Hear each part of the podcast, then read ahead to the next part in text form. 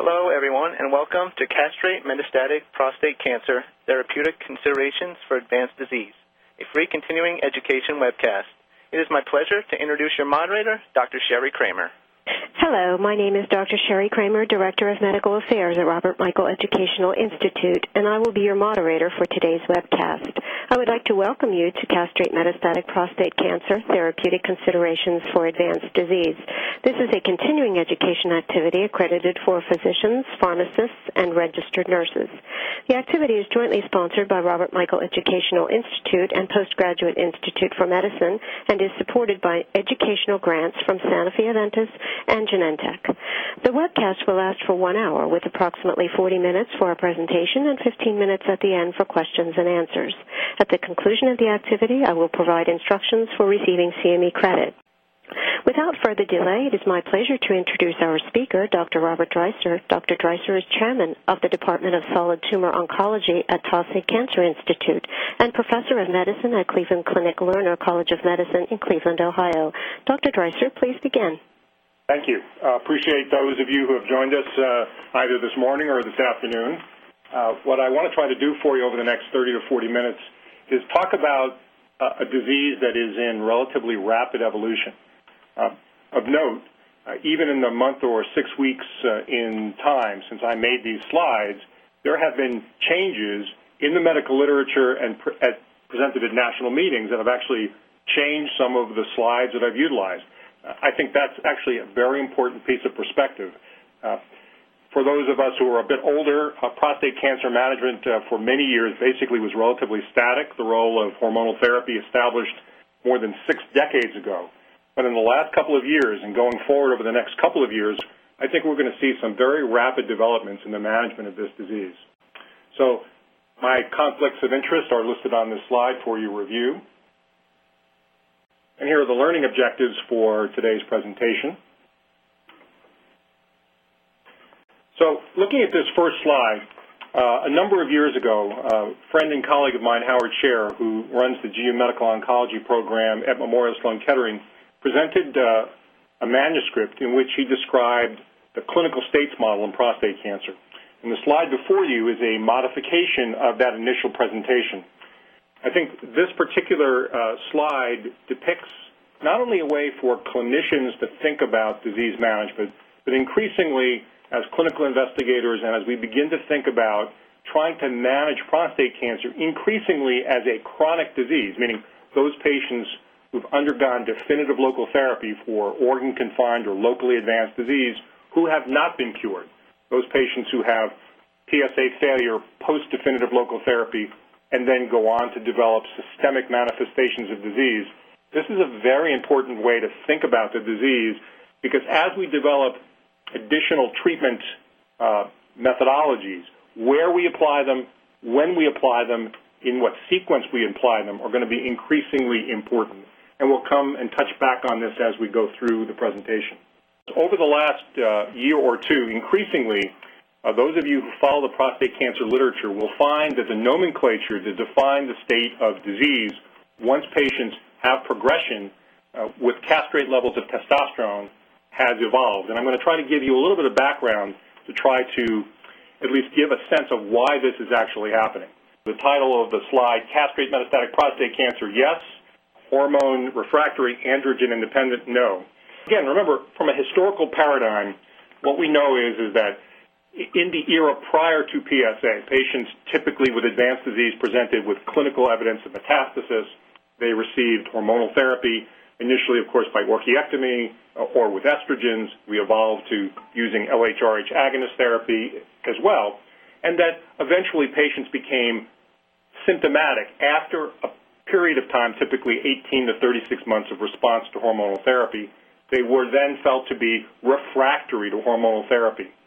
So the definition of patients who are castrated or have castrate levels of testosterone has been, in a sense, somewhat arbitrarily picked as having a serum testosterone less than 50 nanograms per deciliter. So at time of disease progression, uh, folks felt initially that they could stop hormonal therapy. Over time, there was an evolution in the community that takes care of this disease to believe that there was a rationale to maintain low levels of testosterone even in the face of progression. What's changed over time is an understanding that the disease process is that we now have better drugs that achieve levels of testosterone that were not seen before. So how do we know that these terms are probably misnomers? Well, we know that there are patients who clearly respond to what has been termed secondary hormonal therapy. So the use of anti-androgens in patients who were treated with monotherapy, I mean bilateral ORC or LHRH agonist therapy.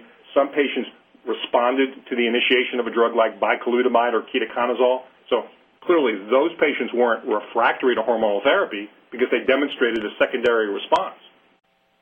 Other evidence, we know that increasingly androgen receptor signaling, which is, and again, the androgen receptor is sort of the holy grail of the disease. That's where the target of this disease in terms of therapeutics needs to be concentrated.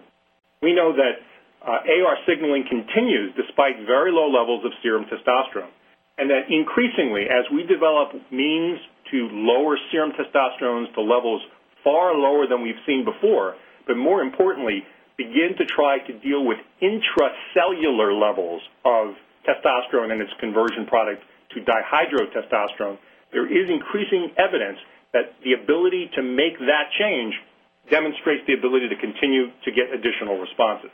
Let's move forward just a little bit, coming back to the clinical states model and talking about, from a clinical perspective, you know, some of the issues that we have to contend with as we manage patients. In the green, you see a box that's listed as metastatic castrate asymptomatic.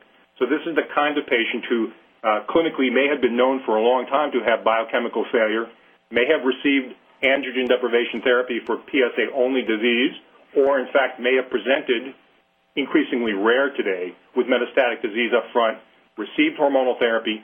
Now because PSA is followed so closely, a patient with castrate levels of testosterone with a rising PSA who is without symptoms would fall into this category. There are a fair amount of these kinds of patients, and the harder we look for them, meaning that if you look at a patient with slow PSA progression who's been on hormonal therapy, you will increasingly find patients who have very low levels of clinical disease or radiographic disease, maybe a couple of spots on bone scan or small nodal disease.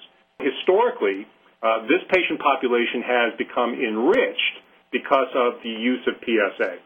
So what do we know about what the standard of care in 2010 is for the management of patients who have metastatic prostate cancer whose disease has progressed despite hormonal therapy? Leads us to a discussion of what a standard of care is, and that's docetaxel-based chemotherapy. In 2004, these two large randomized trials were presented and, and ultimately changed what we thought about in terms of a disease that for many years, and again, there may be many of you who are relatively young and don't remember the era of the 80s and the early 90s where chemotherapy for advanced prostate cancer was used occasionally. It was typically given to patients who were pretty advanced in their disease. These were gentlemen who were really not in the best shape, and frankly, chemotherapy was relatively toxic and didn't really buy much for the patient in terms of either palliative benefit or certainly some evidence that we were meaningfully altering the disease. So what was so important about these two randomized trials is that for the first time with advanced prostate cancer, a chemotherapeutic seemed to change the natural history. So the first, and this is the survival curve from the Southwest Oncology Group randomized trial, and what you see there is an improvement in survival of a couple of months. And I'd point out that the hazard ratio of 0.8, meaning a 20% reduction in death in those patients who received docetaxel plus, in this study, estramustine, compared to the gold standard of mitoxantrone and prednisone. The TAX327 trial, which was an industry-sponsored randomized trial, three arms, docetaxel either given weekly, every three weeks, compared to mitoxantrone and prednisone.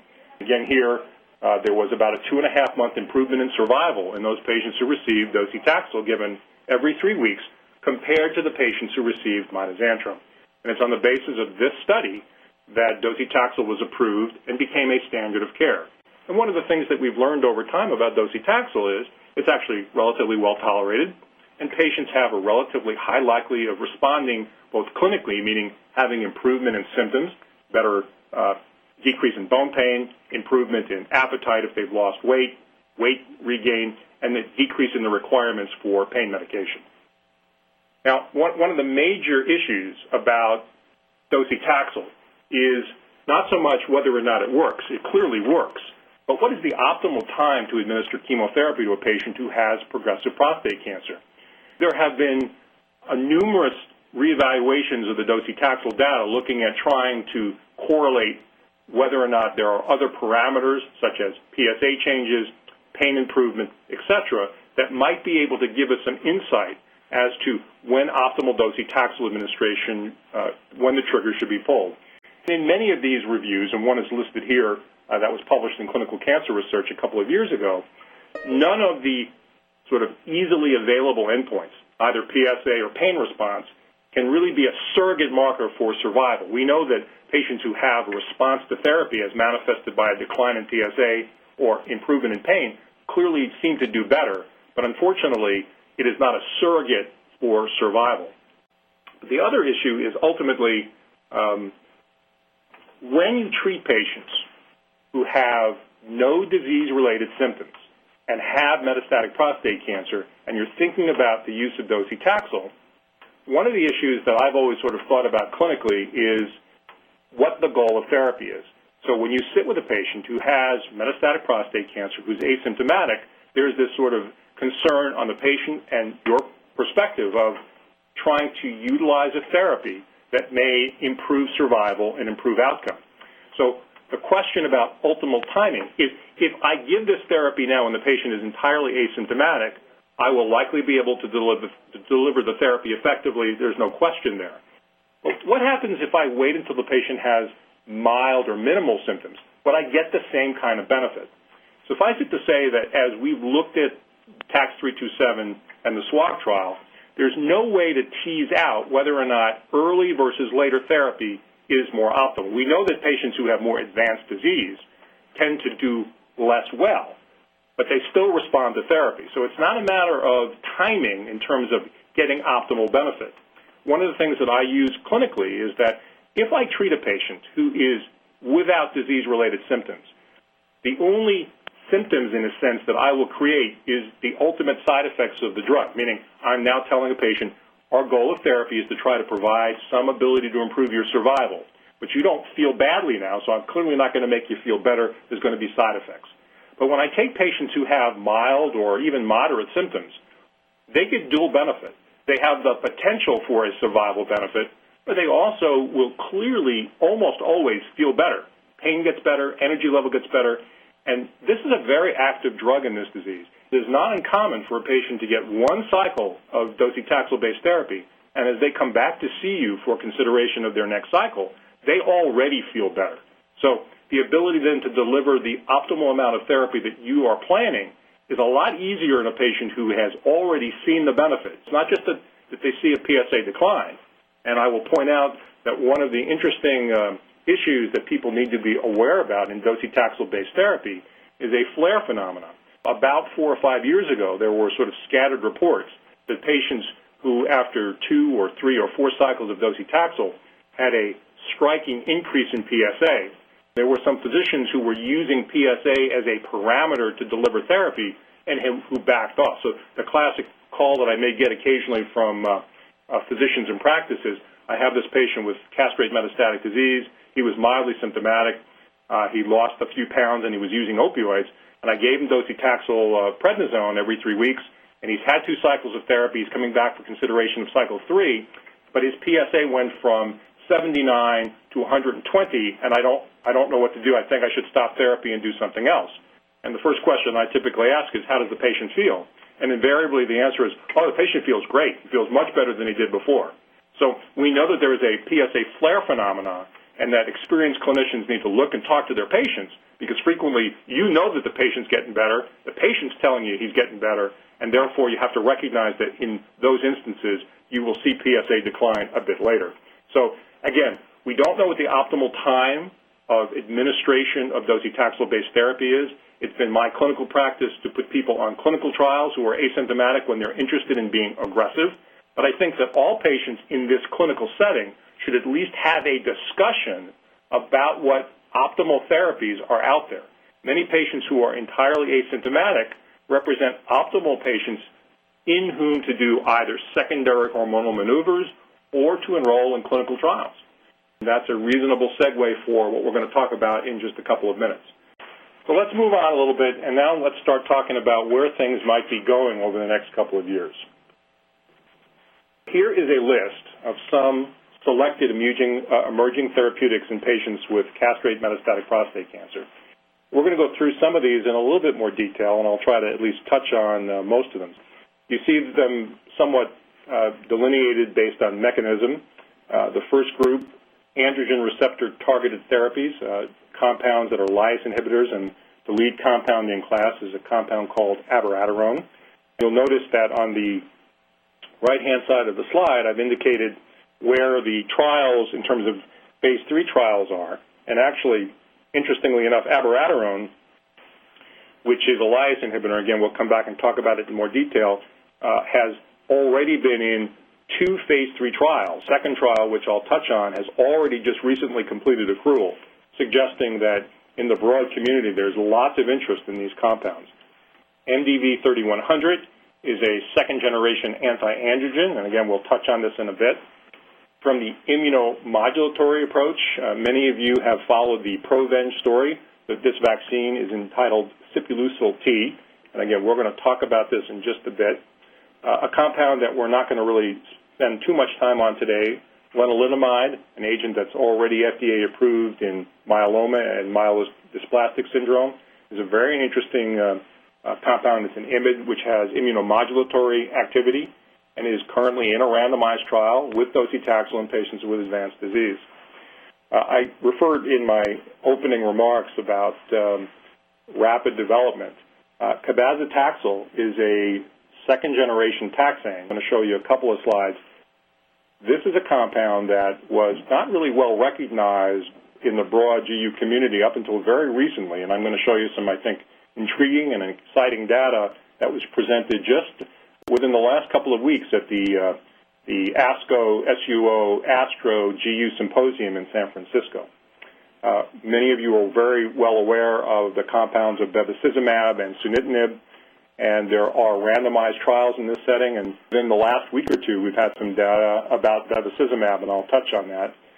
An area that we don't really have too much time to talk about today, bone-targeted therapeutics, compounds such as the rank ligand inhibitor denosumab and an endothelin A inhibitor, ZD405, or the, the, the name zibotentan. So let's move forward and start talking about a couple of classes of drugs that I am hopeful that within a relatively short period of time, we're not going to be talking about from the context of investigational therapy, but agents that we may be able to all use in our clinical practice. Abiraterone acetate is an inhibitor of the CYP17 dual enzyme complex, and that's principally responsible for androgen synthesis. So on this slide, I've abbreviated a bit the um, cholesterol breakdown pathway to testosterone and ditestosterone. Can see in red uh, where both ketoconazole and abiraterone seem to impact. One can think about ketoconazole as a drug that is um, a microcosm in class. It, it does some of these same things, and we, those of us who've used ketoconazole over the years, recognize that there are a subset of patients who clearly have a response to this agent. There's always been a little bit of concern about the toxicity associated with it.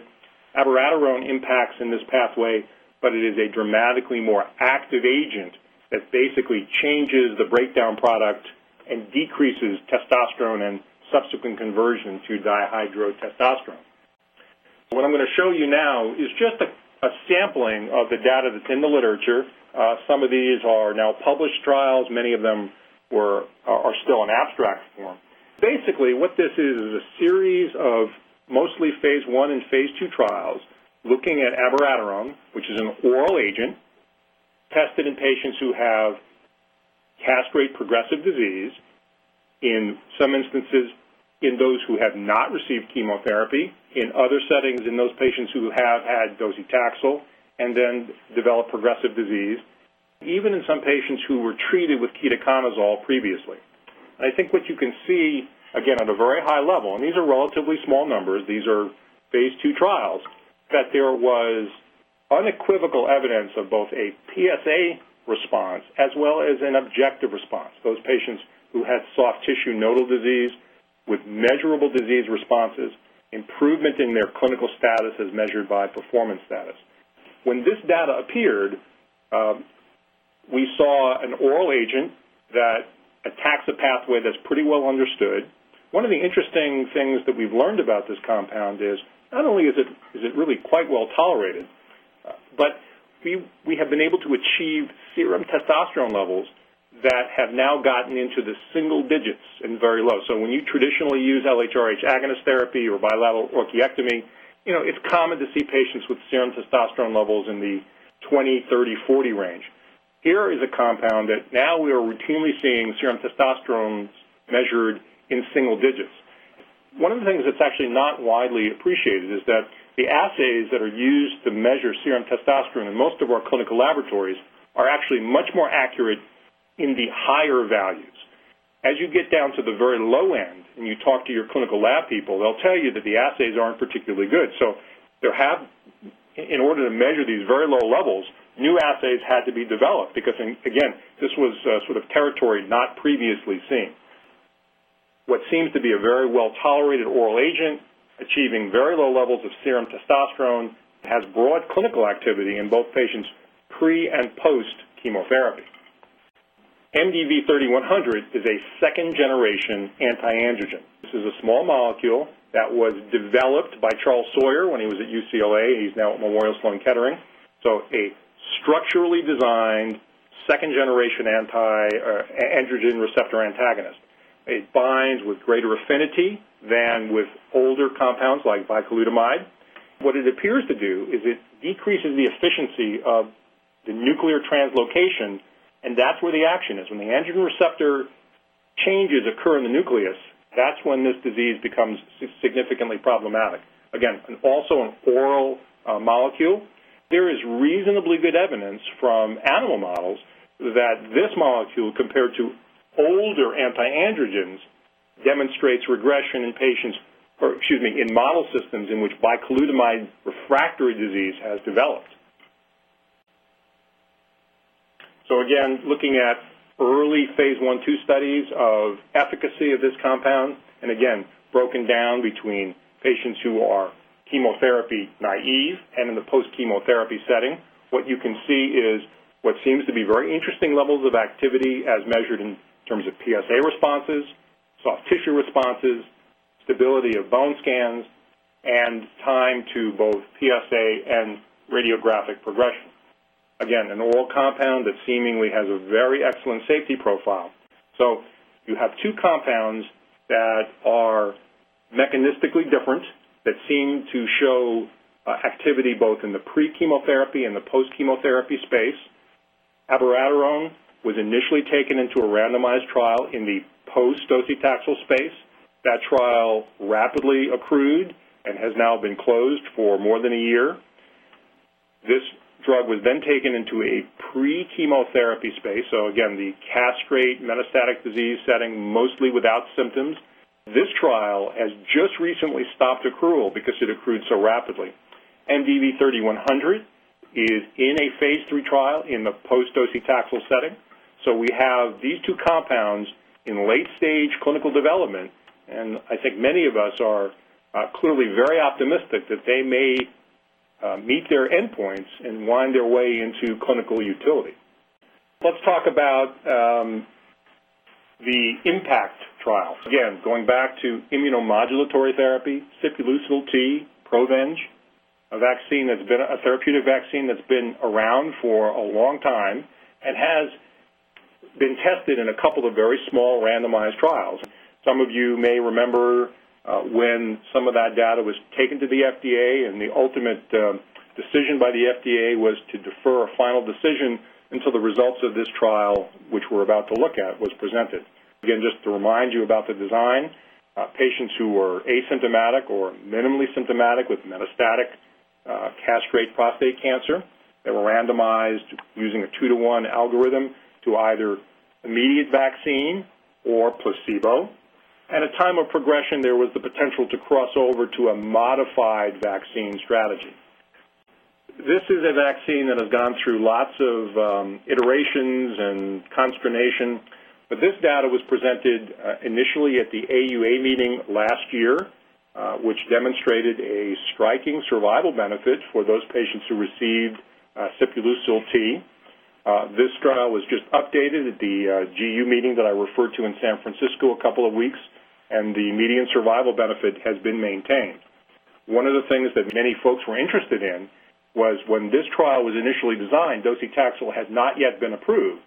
One of the things that clinicians are interested in is what happened to these patients after they progressed on vaccine.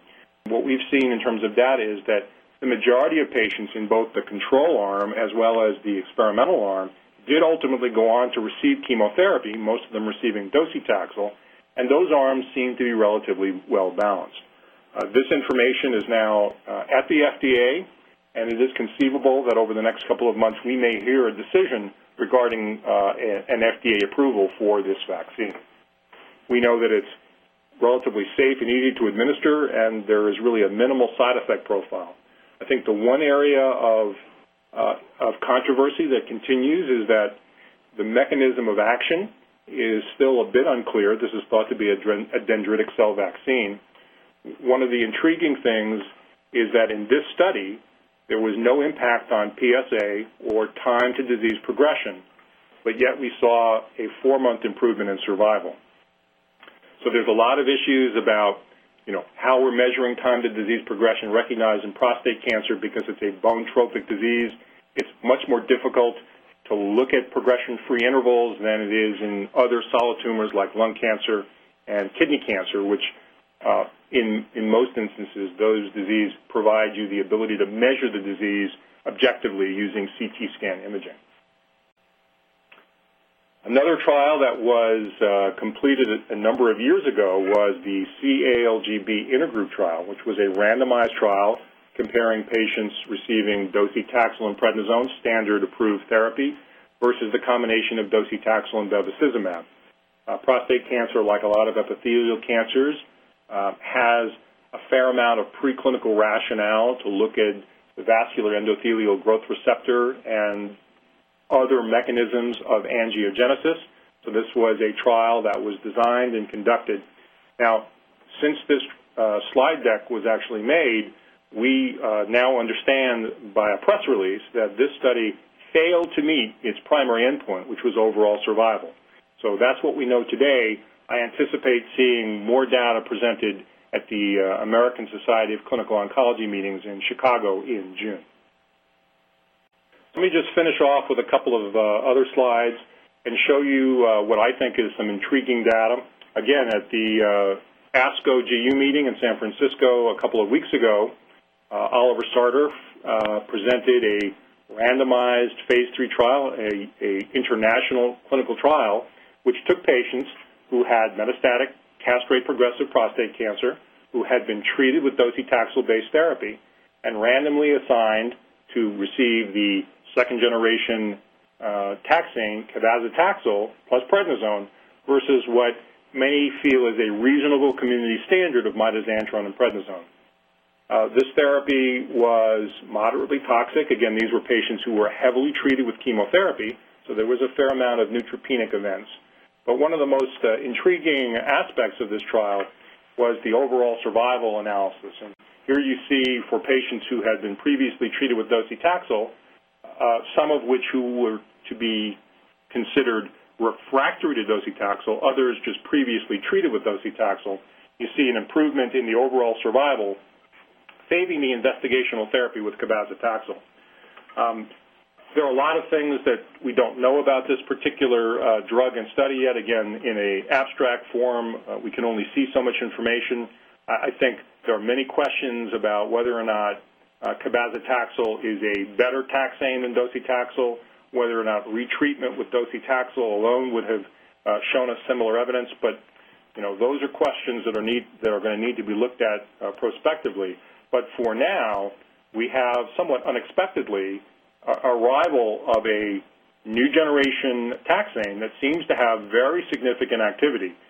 Many of us have looked at this data and feel that perhaps had patients been less heavily treated, meaning using this compound up front, it may be that this represents a better taxane. More to come going forward. So let me just finish off with um, this last slide uh, entitled uh, Towards the Management of Advanced Prostate Cancer as a Chronic Disease. One of the things that is, I think, apparent to those of us who take care of this uh, disease is there's a very interesting disconnect. We have a disease in which the screening debate rages that there's lots of patients who are diagnosed early who undergo what is hoped to be curative intent local therapy, surgery, radiation therapy. And then there's a subset of those patients who are not cured with local therapy.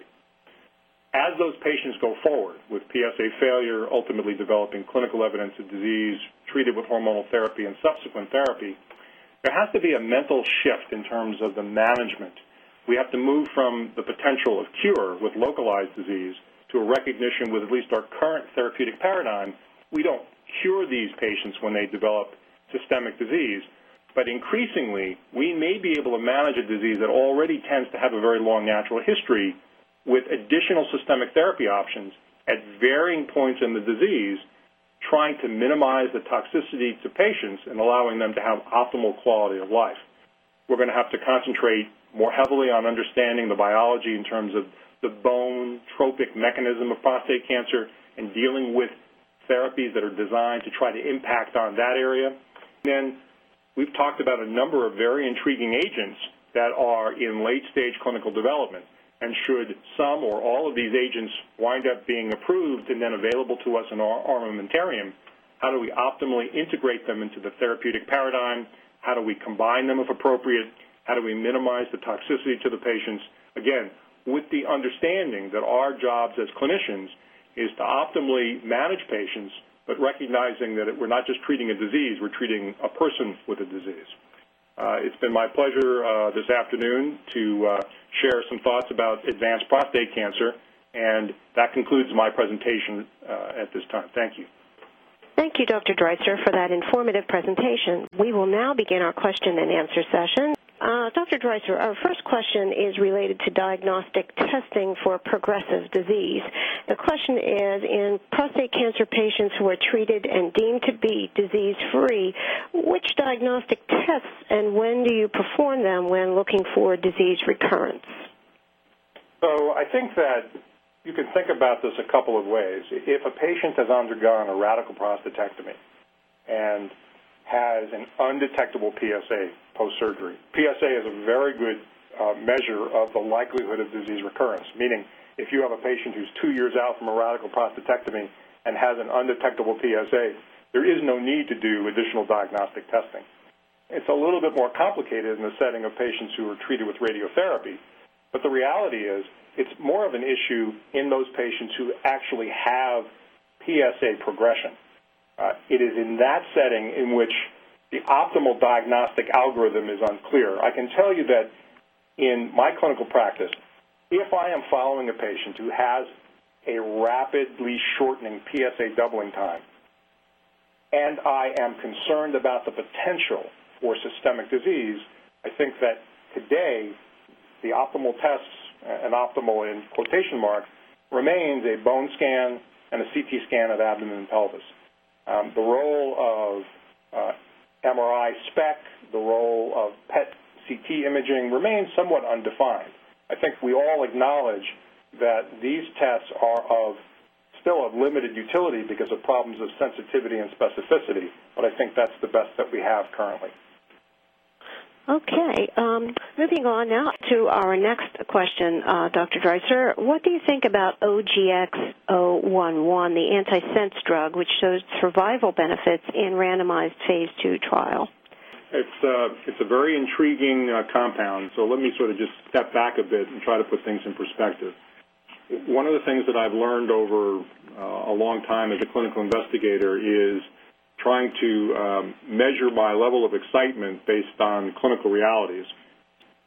This compound has a very strong preclinical rationale, um, and randomized phase two data suggests the potential for clinical activity. And I remind all of us that randomized phase two trials are basically hypothesis generating. And I will just use a cautionary tale a number of years ago, some of the audience will be familiar with uh, the, the, um, compound from Novacea, which was um, a interesting product based on calcium inhibition, which was taken after an enormous amount of preclinical rationale to support it into a randomized phase two trial, a very large trial of about 250 patients. It didn't meet its primary endpoint, but unexpectedly showed um, a survival benefit.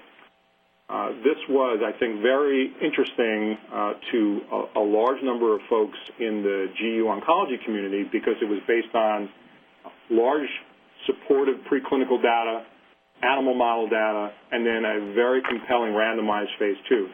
Unfortunately, in phase three testing, uh, the trial was stopped early, and in fact, the experimental arm was felt to be dramatically inferior to the control. So as far as I'm concerned with regards to the antisense compound, I am very intrigued by its uh, rationale, and I am cautiously optimistic that in phase III trials we may see benefit. Uh, but I think one has to basically do the trial, and sometimes we get answers uh, that we don't expect. Okay, very good. Um, our next question is an interesting one. How useful is adding anti-androgens to LHRH agonists, and should this be done prior to trying an investigational agent? So I think that's a very relevant clinical question. Uh, the, the story of what historically had been called combined androgen blockade uh, was the question of adding an anti-androgen usually initially to uh, either an LHRH agonist or to patients who had undergone orchiectomy. Some of the audience may be very familiar with uh, the era of the uh, mid to late 90s where there was almost 20 randomized trials testing this concept. Uh, at the end of the day, a, a large meta-analysis concluded that there probably was a couple of percent survival advantage to patients who were treated with combined androgen blockade as initial therapy. Now, the questioner asked the question about the context of using an anti-androgen in patients who have progression, presumably either biochemical progression or clinical progression, already at castrate levels of testosterone. We certainly know that there is a small subset of patients who will manifest some level of response. Uh, there's never been a prospective test of this in a randomized trial setting. From clinical series and phase II evaluations, we had a sense that um, about 15 or 20 percent of patients may have transient responses, and the responses typically last only a few months. So therefore, while it's not unreasonable, I think that expecting big things from this particular maneuver, at least using first-generation anti-androgens, is somewhat disappointing. But in the context of a patient who says, I don't want to travel to go on a clinical trial. I don't want chemotherapy now. Is it a reasonable maneuver? I think it is. I'm hopeful that some of the data that we've sort of touched on today may obviate the use of some of these compounds and bring on more active drugs that we can use in the same setting. Yes, so certainly this is an area of, of uh, exciting research, as you have uh, noted. The next question is please further explain why you might see an overall survival benefit without a PSA response or time to disease progression benefit. So I think that there's a, there's a couple of interesting things at work here, and it's not just the Sipuleucel T data. Uh, those of you who uh, follow the endothelin A uh, inhibitor status of uh, ZD4054 would also recognize that in a randomized phase II trial, which led to a very large randomized phase III registration process, that agent also showed what appeared to be a survival benefit without impact on PSA or time to disease progression. We have a pretty good history of a variety of compounds that may have clinical activity but seem to have a disconnect uh, with PSA expression. Remember, PSA is a, is a protein. We have seen uh, instances where compounds uh, going back to the Suramin era and more recently to um, a phase two trial done by the NCI with the compound sorafenib, where there was objective activity, meaning shrinkage of nodal disease, improvement in bone scan, that was disconnected to a PSA progression. Part of the reason why the FDA, I think appropriately so, has not deemed PSA response as an appropriate measure as a surrogate for response is because there's a lot of uncertainty about that um, sort of correlation. the issue about PFS is interesting. I mean, as we look mechanistically at uh, some of the compounds that we're talking about, we see survival, but we don't see PFS. Uh, recognize that that may be a limitation of our ability to measure PFS. Again, in prostate cancer, since 90% of patients with advanced disease have bone metastases, and only maybe 25 to 40% of patients will actually have nodal disease, our ability to measure change in bone with the current studies that we use, bone scans, uh, even PET that will look at bone reasonably well, or MRI, we don't have a good way to objectively measure progression or stability in bone. And therefore, uh, what we look at as our inability to measure PFS may be our, in fact, our inability to see something that's actually happening. I think it's reasonable to continue to question these issues, but at the end of the day, we've established the randomized trial with, with survival as an unequivocal, unambiguous endpoint. And when we have compounds that demonstrate survival, I think it's um, now our job to go back and try to understand mechanistically why we can't recognize what we think should have been there, a PFS improvement. Yes, that makes uh, perfect sense. Now, our next question is In the second line chemotherapy setting, who do you retreat with docetaxel combination or docetaxel? And what is your most common second line drug in clinical practice beside clinical trial? So I think that's also, again, a very, uh, a very practical question. Um, I think that there is both data from um, Tom Beer's work using uh, calcitriol, the compound that I spoke of earlier, uh, that suggests that drug holiday with docetaxel is certainly a rational strategy. And any experienced clinician who manages prostate cancer has clearly seen patients who are retreated respond. I think that we can make a couple of distinctions. There are patients who are primarily docetaxel refractory. Fortunately, we don't see many of those patients, but they do occur. So a patient who has unequivocally progressed during docetaxel, and I'm not talking about PSA progression, clinical deterioration, et cetera, uh, we wouldn't obviously retreat that kind of patient with docetaxel. I've sort of arbitrarily utilized uh, a two to three month timeline, a patient who has uh, received docetaxel, who's had clinical benefit and some objective evidence of response, who then two, three, four months later begins to develop clinical deterioration. There's a subset of patients in whom docetaxel retreatment will provide probably modest, but the potential for a palliative benefit Clearly, patients who go much longer than three, four, five months have a very high likelihood of a docetaxel benefit from retreatment. In the absence of a clinical trial, when I've either retreated with docetaxel and the patient has now progressed, there are obviously very limited therapeutic uh, options. I, in the current paradigm, frequently will consider using ketoconazole in patients who have not used, who have not received it previously. Uh, there are clearly some patients who will get some modest response to mitoxantrone. I think that that compound is not particularly helpful in most patients who have progressed on docetaxel. Um, the folks at the Dana-Farber and other centers have published work about carboplatin and paclitaxel, and I think that in selected patients, that's a reasonable palliative option. Uh, but I'm really looking forward to the ability to be able to offer better drugs in this setting based on the data that we're going to hopefully will translate into drug approval.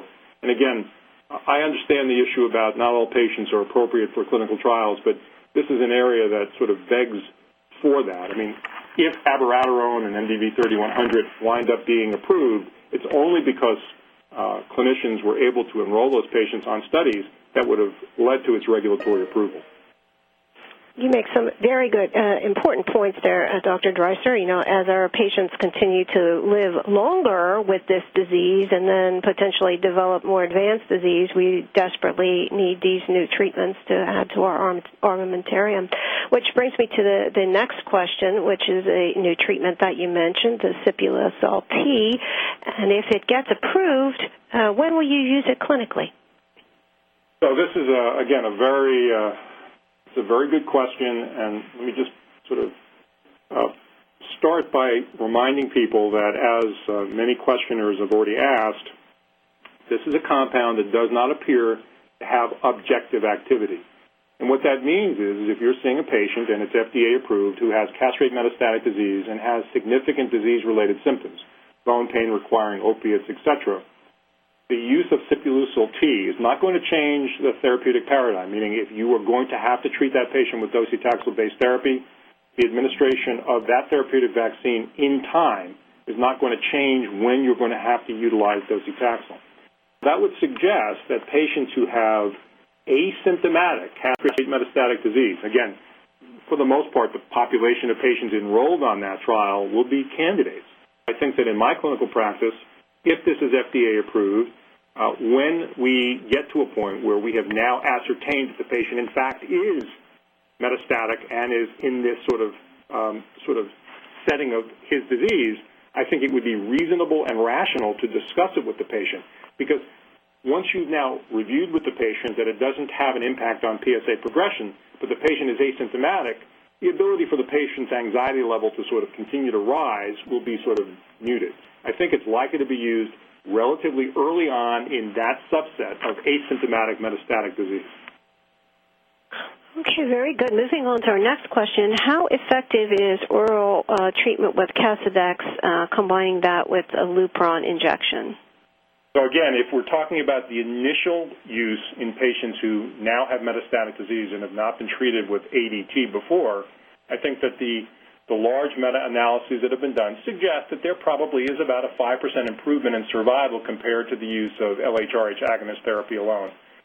I will tell you that in my own clinical practice, um, I've sort of moved beyond this discussion. You know, historically, there was issues of the cost of the anti-androgen.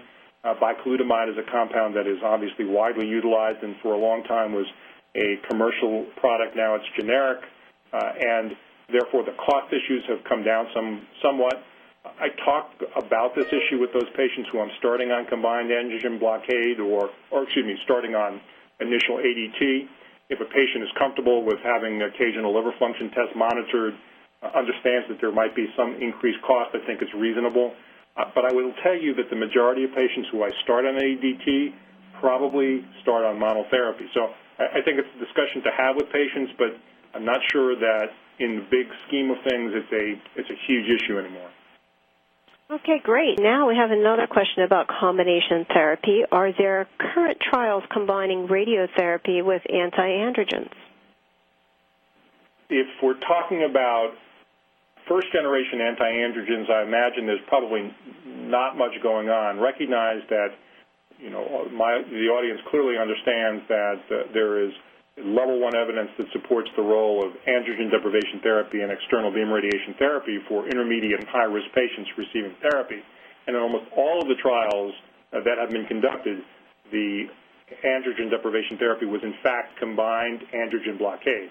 So in that context, if a patient's receiving radiotherapy, it would be, and receiving ADT, would be in the context of combined androgen blockade whether going forward there's going to be investigation of the next generation anti-androgens with radiotherapy, while I'm unaware of any ongoing study today, it would not surprise me at all that that would be an area of investigation. Okay, that's very interesting. We have another question related to anti-androgens. Do you think anti-androgens still work after chemotherapy such as docetaxel failure? I think that if we looked at the first generation data, um, the use of, uh, of a compound such as bicalutamide after docetaxel progression, I, I think the likelihood that a first-generation anti-androgen would provide any meaningful clinical benefit is very, very low. It's not something I tend to do in my practice at all. We have at least phase one and two evidence that the second generation anti-androgen, MDV3100, does appear to have activity in this, in this exact clinical setting. It is in this exact clinical setting that the current randomized trial is being conducted. We're hopeful that this compound will demonstrate a survival benefit, and the answer going forward is going to be yes. Okay, and in the 24-month post-radiation uh, prostatectomy patient with undetectable PSA, what are the risks for taking testosterone supplement if disease progresses later? That one's a, I'm not sure I got the full measure of the question, but let's just sort of talk around this. Uh, testosterone supplementation, presumably you had a patient who had localized prostate cancer, undergoes curative intent therapy, and for other non-prostate cancer disease related issues has low levels of testosterone. Uh, if it's in that setting, uh, one could argue that returning that patient to normal levels of testosterone by replacement would, in a sense, be putting the patient back into the same exact setting he would be in had he not had a low serum testosterone. In that clinical setting, I think that most of us would not be uncomfortable using testosterone supplementation. I think any other settings beyond that get a little bit more uh, problematic. Okay. Our next question is uh, with regard to PSA and measuring uh, cancer activity. If PSA is not a reliable way to measure anti-prostate cancer activity, what is the best endpoint for screening new prostate cancer drugs in phase two? Uh, the questioner points out one of the major therapeutic and clinical research dilemmas that those of us who do clinical research in this area face, in that there's no validated surrogate. I will point out that there is a potential uh, um, biomarker that may wind up helping us out here, and that's circulating tumor cells. Many of uh, the audience will know that there's at least some evidence from trials that have been published to date that in patients receiving docetaxel-based chemotherapy, changes in circulating tumor cell numbers may be a surrogate for improvement in survival. Both the abiraterone randomized trials that I've spoken about as well as the MDV3100 trials actually had circulating tumor cell assessment built into these studies. So should one of those trials show survival benefit and should circulating tumor cell numbers correlate with survival, it is conceivable that that may become an important biomarker. Unfortunately, PSA is not likely to be accepted by the FDA in this context. Um, we're obviously very hopeful that this biomarker or perhaps others that are in development may ultimately give us uh, an ability to get a much better handle on which drugs need to move forward into phase three development. Okay. Our next question uh, relates to anti-androgen and LHRH uh, again. Uh, how do you time anti-androgen with LHRH inhibition? Do you pre-treat with the anti-androgen? So I think that's also a very clinically practical question. Um, in the majority of the patients that I will use uh, combined androgen blockade, I have no issue with starting the bicalutamide on the same day I administer LHRH agonist therapy. Remember that the testosterone flare that's induced by LHRH agonist therapy doesn't occur for 10 to 21 days, and therefore you have ample coverage with this agent by starting at the same days. I don't see any particular reason to start this therapy. Uh, it's typically inconvenient to have a patient in clinic, uh, give them a script for bicalutamide, and have to have them come back for an injection. So I'd start them on the same day. Okay. Um, and the next question is is a question about watching and waiting. Uh, is there a trend in treating uh, chemical progression, i.e., PSA, in the absence of documented disease on CT? Uh, is this why, uh, wise to uh, wait until definitive disease shows up on, on imaging? So this dilemma is a very common clinical problem it's actually a very uniquely American clinical problem because of our widespread use of PSA. Uh, this is a complicated uh, clinical scenario, so let me just uh, try to summarize briefly my approach to this. Androgen deprivation therapy in the non-metastatic setting is not benign. I think we are increasingly aware of ADT-related issues such as uh, metabolic syndrome, an unequivocal increase in the risk of diabetes. We're aware of the issues about uh, increasing osteoporosis and, in some instances, osteoporotic-related fracture. I, I think that in the absence of clear evidence that early ADT and biochemical failure changes outcome, the strategy should be expectant management. This requires uh, this dance that we talked about earlier in trying to move a patient from a curative strategy to a chronic disease management strategy. It's much harder to have this discussion with patients than starting hormonal therapy I will tell you that about 40% of my clinical practice is exactly this setting. It's, it's a little frustrating, it's time consuming, but again, if you think about managing disease chronically, it becomes easier to justify to the patient why early initiation of androgen deprivation therapy is not always the right thing to do. Okay, uh, great answer. Um, at this time, we have reached our allotted time for questions and answers. If you have a question that was not answered today, please visit prostateeducation.com and click on Ask a Colleague. This concludes the continuing education webcast, Castrate Metastatic Prostate Cancer Therapeutic Considerations for Advanced Disease.